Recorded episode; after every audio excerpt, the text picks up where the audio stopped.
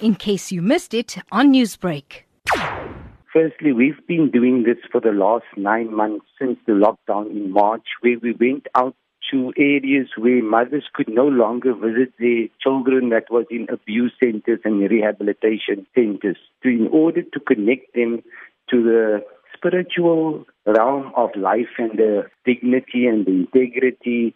People at this moment in society are feeling detached from uh, their social needs. We've been doing video clips, we've been doing so much things, sending it out in the communities to raise the morale of the humanity. How has it been received then by the patients and those healthcare workers that are also in the hospital? We were requested by one of the patients who you saw waving that towel out of the window. She actually requested of us to come in because she felt that nobody's coming because they are prohibited of entering into the hospitals due to the restrictions. And so we asked some brothers from the other faiths to join us so that we can connect with them on a spiritual way so that they can feel that we are feeling and we are with them and we haven't cut them off from civil society. And that is the response we got from the lady. She said, wow, really raised the spirits out there because it's as if once you enter into a hospital, you're completely divorced from the normal life and natural lives. And here we have children, we have mothers, yani, that wants to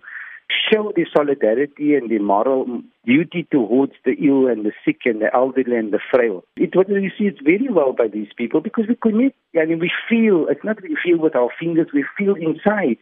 And that's what is being suppressed at this moment in time. What was the reason that you've included other religions? Because we come from one God. We are one we are one nation, we are one human race no difference between Christian and Muslim and Buddhist and secularist or atheist. They all have their own religions, but we all come from one, and hence we are in one globe. So we have to make light in this globe all together. Well, certainly, we commend you for this great effort that you've made. And look how well it's been received by all South Africans. Do you have a message of support to everyone who is affected and infected by COVID 19? Lots of things are not in our control, but what we can realize is that we are spiritual beings in a part of being only bodily. We have matter and spirit. And once the spirit is raised, the human body and the mind can find itself in a more positive space in their existence. And that is what I think humanity has lost in the last century. So I think that is the next step we want to try and improve the spiritual awareness of a secularist society. Newsbreak, Lotus FM, powered by SABC News.